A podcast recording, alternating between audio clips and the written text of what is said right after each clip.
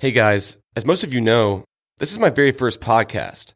It's also my very first investigation, if you will. Like I said in the first episode, one of my first inspirations to do this was Serial. Podcasting is its own creative medium, with no real rules or guidelines yet. Since Serial's success, there's been a multitude of other true crime podcasts out there, before Up and Vanished, mostly from talented and experienced reporters with years of investigative journalism under their belt. My background is in filmmaking and telling stories. I'm not a reporter, nor do I work for a news outlet. I've tried to keep an open mind with this thing and to continually learn and get better at what I'm doing. This means that, in a way, I'm sort of learning the ropes as I go. I've never known anyone else who's done this. On today's episode, I'm going to speak with Amanda Rossmann and Amber Hunt, two journalists from the Cincinnati Enquirer who have done this before. They have their own investigative podcast on iTunes called Accused. Today, we'll discuss with them what they've learned from their experience and how it applies to what I'm doing now. This is case evidence.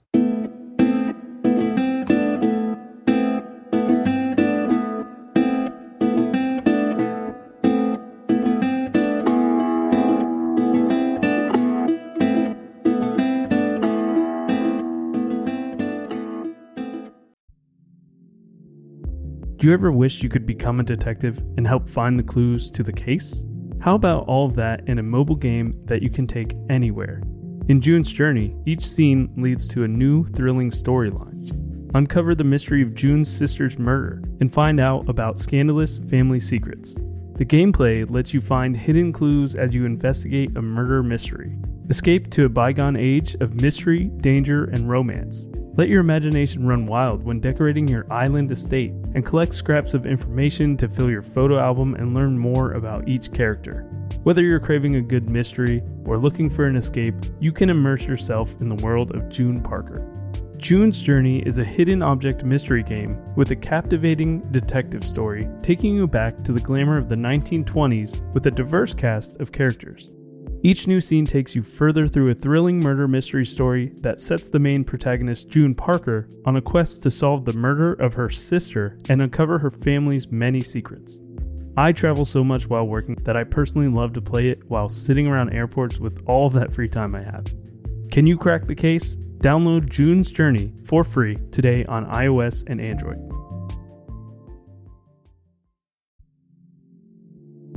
Do you ever wish you could become a detective and help find the clues to the case? How about all of that in a mobile game that you can take anywhere? In June's Journey, each scene leads to a new, thrilling storyline. Uncover the mystery of June's sister's murder and find out about scandalous family secrets. The gameplay lets you find hidden clues as you investigate a murder mystery. Escape to a bygone age of mystery, danger, and romance. Let your imagination run wild when decorating your island estate and collect scraps of information to fill your photo album and learn more about each character. Whether you're craving a good mystery or looking for an escape, you can immerse yourself in the world of June Parker. June's Journey is a hidden object mystery game with a captivating detective story taking you back to the glamour of the 1920s with a diverse cast of characters. Each new scene takes you further through a thrilling murder mystery story that sets the main protagonist, June Parker, on a quest to solve the murder of her sister and uncover her family's many secrets. I travel so much while working that I personally love to play it while sitting around airports with all of that free time I have. Can you crack the case? Download June's Journey for free today on iOS and Android. In 1978, a woman named Elizabeth Andes was found dead in her apartment near Oxford, Ohio, which is near the Miami University campus. Her boyfriend found her body, and so it, it made sense that police looked at the boyfriend first. It's very often somebody who knows the victim. So they looked at the boyfriend, um, decided that it was him, and they arrested him and charged him um, and he did end up, after 15 hours of interrogating, he ended up confessing, but he immediately recanted, and he's maintained ever since that he didn't do it. And two juries believed him one was criminal and one was civil. So he was acquitted and found not liable in those trials. And the police and prosecutors said, well, yeah, but we think this is who did it. So the case is closed, even though there's been an acquittal. So the family fought for years to get it looked at again. And um, So we got involved in September 2015. There was a lawyer who started working with the Andes family on a pro bono basis, just trying to see what they could do. They reached out and said, you know, this case might be worth some coverage. So we started investigating it. And, and at first we thought it might be, you know, a, a story that we would dig into. But the more we got to digging, the bigger it grew. And eventually it became a, a full podcast. Have you guys ever made a podcast before? No, No. not at all. So, what made you say, hey, let's make a podcast? Um, well, we know that that it works in this format, telling this type of story. We all have seen that with Serial for sure. So we know there was an audience for it. But even when we were weighing it early on, I mean, in newsrooms nationwide, you're constantly being told you need to learn new skills. You know, when when I started, I took photos, but I was a rarity. I just happened to like photos. Now, if you're hired to report stories, you're required to take your own photos, um, and you're required to do live stream video and all this. So we started to play with the idea of having an audio component, but it didn't become a full-fledged podcast until we reached enough people and so that the story started to come alive through the sound clips because if it hadn't worked that way we wouldn't have forced it into this format. It just so happened that this story was right for the format. Yeah, hearing these people's voices and the passion in their voice and the way they say things really adds to the story that reading it yourself, you just wouldn't get the same effect. on that line too, it's kind of funny what it does for you as a reporter to come back and listen to your own interviews. I didn't make a habit of recording my interviews beforehand somebody along the way had told me it was kind of a crutch and you should always take notes. And so usually i would only audio record for you know backup reasons. So when when i went back and listened to some of the interviews that i had done it was really interesting because some of the answers were they they made the hair on my neck stand up more listening to it later than it did during the time. So it, it really was kind of interesting. Plus it, it lets you like you know, if if you uncover something and you kind of get the heebie-jeebies at the moment, being able to come back and listen and be like, no, that tone of voice really did warrant me to feel a little funny about that interview. So it's it's been eye-opening on a lot of levels. Yeah, it kind of takes the pressure off a little bit of not remember stuff, but kind of stay in conversation with somebody and be more of a comfortable, approachable person to them, and then go back, like you said. And sometimes you find stuff that you didn't really notice right away, or something that they said that you thought was weird. You can confirm later on that yeah, that was in fact weird. Um, so I, t- I totally get what you're saying. Yeah, I could have talked myself out of believing it was significant. Go back and you listen or you play it for somebody else, and it creeps them out too. You're like, okay, so it's not just me. In your experience as a reporter, how often is the boyfriend or husband the main suspect? Do you think? How often is that actually true? like you could announce in the newsroom the boyfriend did it or the husband did it and be right like 99% of the hmm. time you know that's the safe bet and if it's not the the boyfriend or the girlfriend or you know basically the significant other it's still somebody very close hmm. it's very very rare that you have random crime I think statistically too the the ones that we cover often are low risk victims which means it's not the person who's selling drugs on the corner, not because that life isn't as valuable, but the truth is that we as reporters, we're not sent out to those cases very often because it's news is uh, a victim that you're that isn't putting themselves in harm's way, right? So it's usually somebody in that you wouldn't expect. So it's a mom, it's a loving wife, it's a loving husband, it's whatever.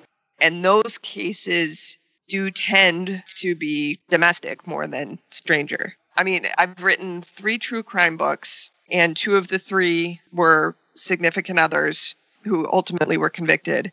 And then the third one was the son who killed his parents. So it was always somebody who knew someone. Yeah, in Tara's case, there are a lot of boyfriends, ex-boyfriends, you know, rumored affairs. So all the persons of interest are all very close. They're all men that were in Tara's life. Statistically, yes, that's the likelihood, but you can't decide a case based on what is usually what happens. Absolutely. and that's how innocent people end up in prison.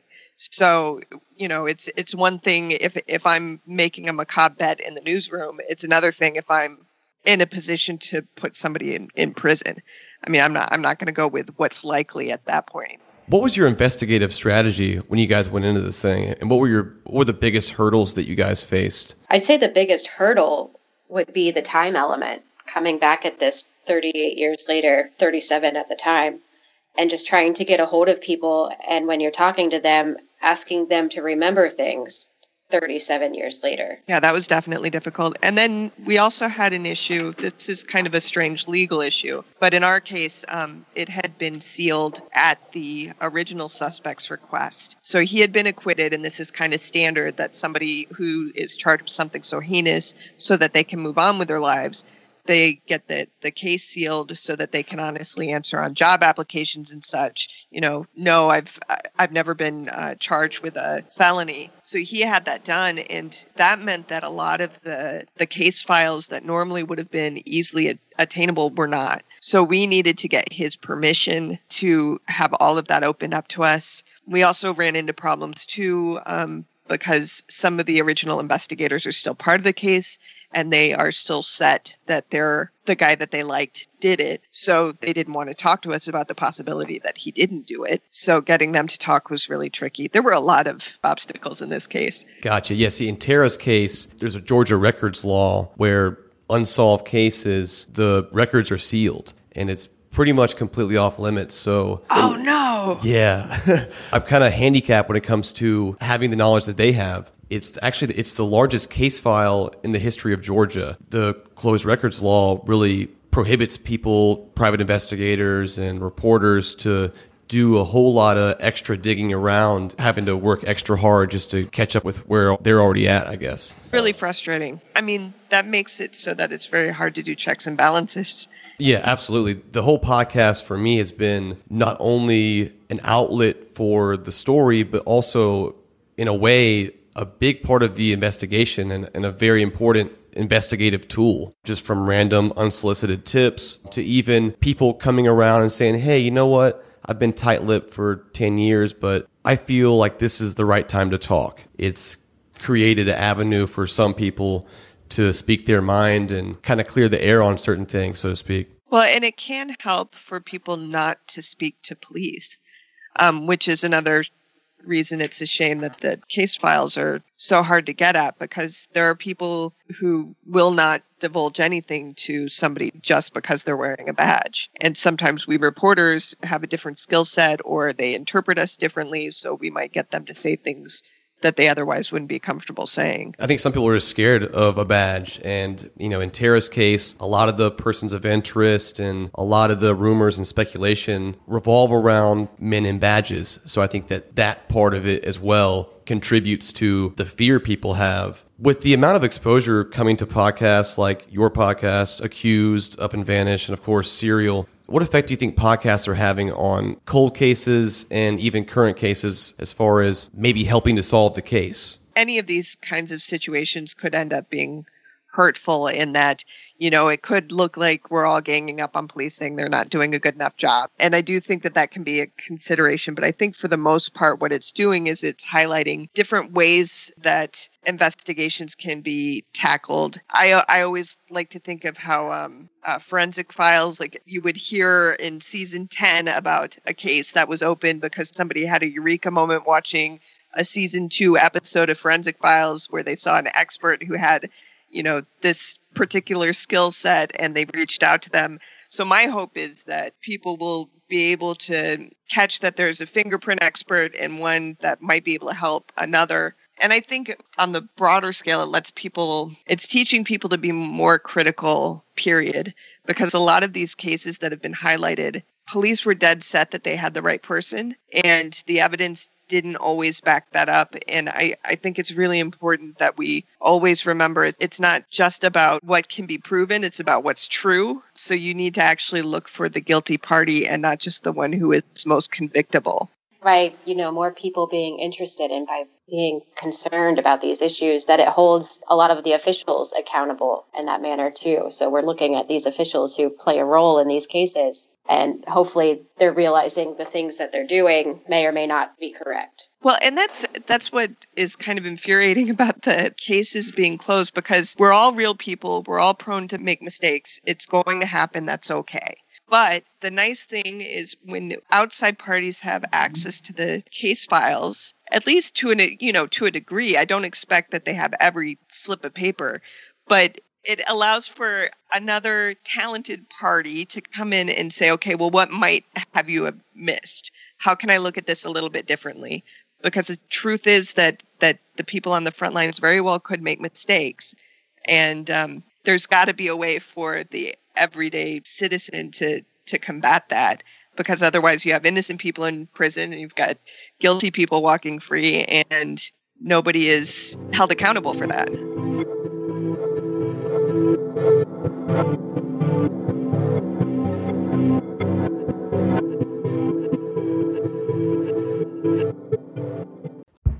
Did you kill Marlene Johnson? I think you're one of the first people to have actually asked. From WBUR and ZSP Media, this is Beyond All Repair, a new podcast about an unsolved murder that will leave you questioning everything. Somebody should be in jail for murdering my sister. A woman who's never been believed. As long as they think I have done this, then they're not looking for who actually did this. And that's what makes it a cold case. No, it's a botched case. And a search for the truth, once and for all. Wow, it just gets more interesting. Beyond All Repair. Listen and follow wherever you get your podcasts. Be careful. You're digging in a place that's been very peaceful for a while. Do it anyway. Dig.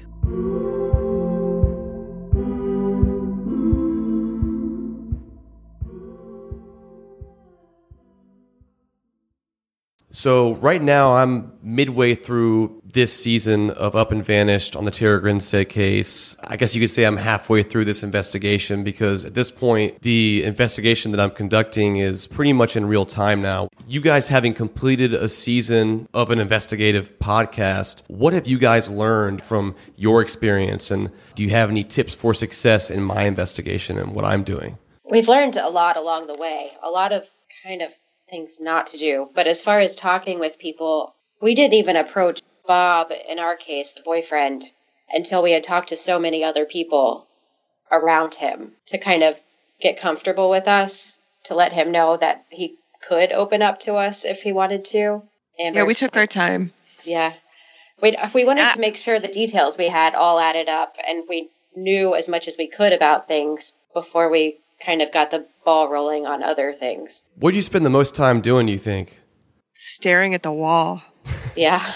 Thinking? Yeah, there was a lot more um, contemplative time on this project than there ever has been in any of my other journalistic endeavors. When we're playing with one puzzle and we're going back and forth and talking and it allowed us to have some sort of eureka moments where we're like, oh, we have to chase this down. Because it's when you stop thinking about something that the good ideas start to come. Being able to just kind of live and breathe and eat this case for a year, I we wouldn't have gotten nearly as, as much done. You got to really, like you said, stare at a wall and think about it. And it's when you least expect it, you have those wow moments and you start putting things together and connecting the dots. But you got to have the dots first before you can connect them. So, right. I think we had to come to accept that um, we might not ever finish, which is probably the scariest part that I don't really want to even articulate because I'm hoping we come up with an end mm-hmm. here at some point. But in the meantime, we just keep picking away. There will always be something else that pops up. I'm still requesting some records that I didn't think to ask for the first time around and there are still people who call me because they finally heard the podcast and you know they live in Timbuktu but they used to be in Oxford and they have some information so we're just trying to be patient so if you were to do it again all over what would you do differently if anything hmm I know. That's a I'm really sure. good question. like I'm a, I'm a big believer in in the mistakes helping the process rather than hurting. I'm glad we made some mistakes so yeah. I wouldn't take those away. I probably would have been less uh, naive with the police because we we believed and trusted when they told us that they were willing to listen and, and help us. I, I believed them, and um, and then they just shut us out. Probably I'd be a, a little more jaded. So are you, are you more on a trust no one stance now? See, I I thought I was already, and now I'm even worse, which just means I'm a terrible date. So. oh man, trust issues. I don't date anymore. It's okay. Um, what is your words of advice for me halfway through this thing. Don't give up. Yeah, don't settle. Keep Yeah. going.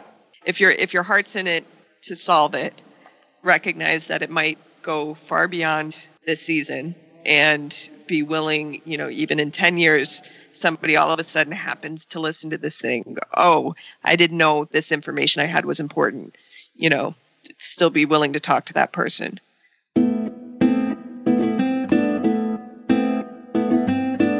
Thank you guys for listening to Case Evidence. Be sure to tune in next Monday, January 16th, for episode 11. If you're enjoying Up and Vanished and you want to support, the first thing you can do is rate this podcast on iTunes. When you do that, it bumps us up in the charts and encourages new people to listen. If you would like to donate to the production of this podcast, go to upandvanish.com slash donate. All donations go directly into making what you hear each week, and every donation, no matter the amount, is greatly appreciated. Thanks, guys, and I'll see you next Monday.